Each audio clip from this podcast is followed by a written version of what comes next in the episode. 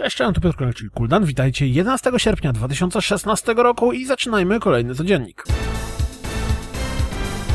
Pan Taruk w związku ze zbliżającą się premierą próbuje przestraszyć nas premierowym zwiastunem.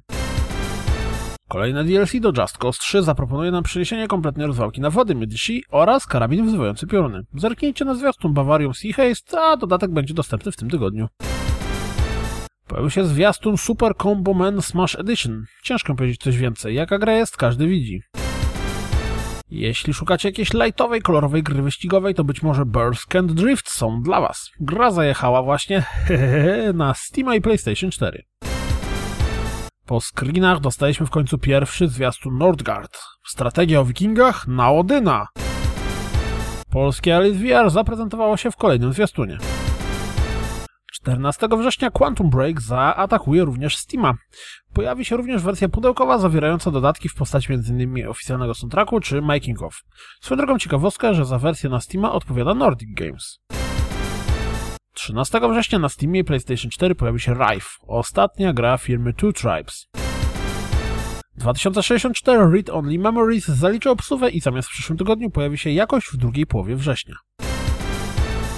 Horn Xenos właśnie pojawił się na Steamie. Telltale Games na swoich kanałach w mediach społecznościowych podało dalej materiały związane z E-Corp Messaging, fikcyjną firmą z serialu Mr. Robot. Czyżby gra związana z serialem? Pamiętacie świetne animacje, które pojawiły się przed premierą Overwatcha? Podobno na Gamesconie, czyli 18 sierpnia, dostaniemy filmik związany z Bastionem. Jaram się! Ciekawostka Dropsa. Premiera PlayStation VR została opóźniona w południowej Afryce. Zamiast w październiku ma pojawić się dopiero w styczniu przyszłego roku. Podejrzewam, że powodem może być przesuwanie dostępnego sprzętu na większe rynki. Co o tym sądzicie? Do usługi EA Access trafi kolejna gra SSX.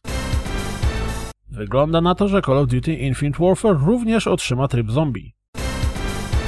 Rime żyje. Tequila Works z pomocą jako wydawcy Greybox i Six Foot zapowiedzieli, że tytuł zostanie wydany na początku 2017 roku. Na Gamescomie będziemy mogli zobaczyć na żywo rozgrywkę wieloosobową w Titanfall 2. Beta Gwinta rozpocznie się 25 października. Zerknijcie na ten nawet zabawny filmik, w którym Bill Bailey próbuje przekonać nas do No Man's Sky. Swoją drogą, kto z Was oglądał Black Books? To był bardzo dobry serial.